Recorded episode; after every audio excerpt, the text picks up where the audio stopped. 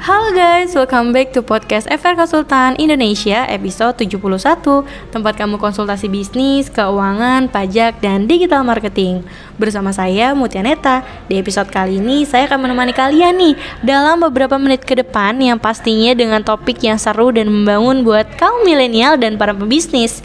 You ready to be a billionaire at young age? Pastiin kamu dengerin sampai selesai ya kamu pasti sering kan mendengar tentang PPN. Nah, PPN selalu ada setiap kali kita berbelanja sesuatu, baik produk ataupun jasa. Bingung memahami pengertian dari PPN. Nah, secara umumnya, pajak pertambahan nilai atau PPN diartikan sebagai pungutan yang dibebankan atas transaksi jual beli barang dan jasa yang dilakukan oleh wajib pajak pribadi atau pajak badan yang telah menjadi pengusaha kena pajak atau PKP. Jadi yang berkewajiban pemungut atau penyetor dan melaporkan PPN adalah para pedagang atau penjual. Namun pihak yang berkewajiban membayar PPN adalah konsumer air. Sebenarnya apa sih pengertian dari PPN? Nah, PPN adalah pertambahan nilai pajak yang dikenakan pada setiap transaksi jual beli barang atau jasa dalam negeri oleh wajib pajak orang pribadi, wajib pajak badan, dan pemerintah. Dalam bahasa Inggris, PPN biasa disebut dengan Value Add Tax atau VAT atau Goods and Service Tax atau GST. Nah, PPN bersifat objektif, tidak kumulatif, dan termasuk jenis pajak tidak langsung.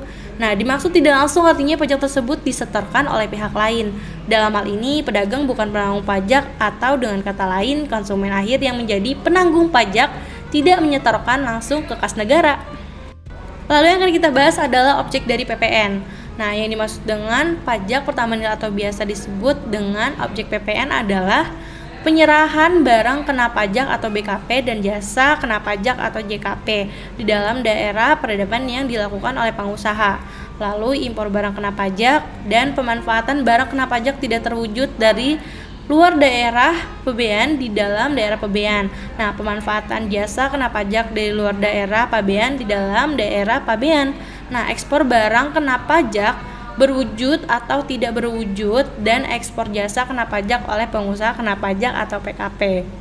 Nah, untuk tarif PPN itu gimana sih? Jadi, nah, tarif PPN ini penting untuk diketahui supaya kamu sebagai pengusaha dapat mengenakan PPN kepada konsumen dengan jumlah yang tepat. Berdasarkan Undang-Undang Dasar Nomor 42 Tahun 2009 berikut adalah tarif dari PPN. Yang pertama, tarif pajak pertambahan nilai adalah 10%. Nah, yang kedua, tarif pajak pertambahan nilai sebesar 0% ditetapkan atas ekspor barang kena pajak berwujud, ekspor barang kena pajak tidak berwujud, dan ekspos jasa kena pajak. Dan yang terakhir, tarif pajak sebagaimana dimaksud pada ayat 1 dapat berubah menjadi paling rendah 5% dan paling tinggi sebesar 15% sebagaimana diatur oleh peraturan pemerintah atau PP. Lalu, pengusaha kena pajak sebagai pihak yang menyetor melaporkan PPN.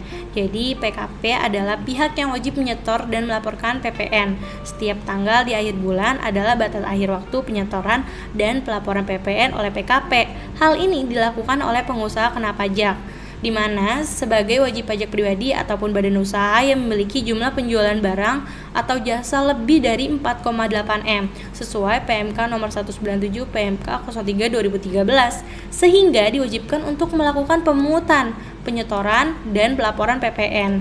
Jadi jumlah penjualan barang jasa pengusaha di bawah 4,8 M maka belum menjadi pengusaha kena pajak. Pelaporan ini dilakukan secara akumulatif ke Dijen Pajak, paling lambat setiap akhir bulan berikutnya oleh pengusaha kena pajak. Nah, nanti akan mendapat bukti penyetoran berupa faktur pajak yang tercantum pada pelaporan PPN pengusaha kena pajak. Nah, kau bisa memanfaatkan jasa pelaporan pajak yang disediakan oleh FR Konsultan Indonesia. Gak kerasa ya kita sudah berada di penghujung podcast. Gimana nih kira-kira pembahasan kali ini?